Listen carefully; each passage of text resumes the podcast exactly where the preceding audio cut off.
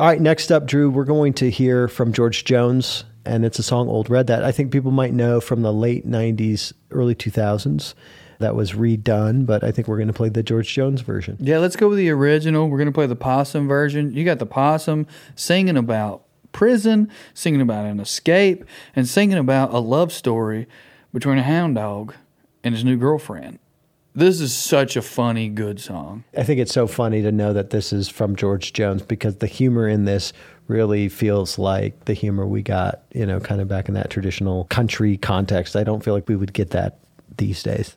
Yeah, and the last verse where it culminates, for people who don't know, this guy escapes prison by training the warden's hound, which is how the warden finds all prisoners who escape because he has this prize hound who can sniff you out.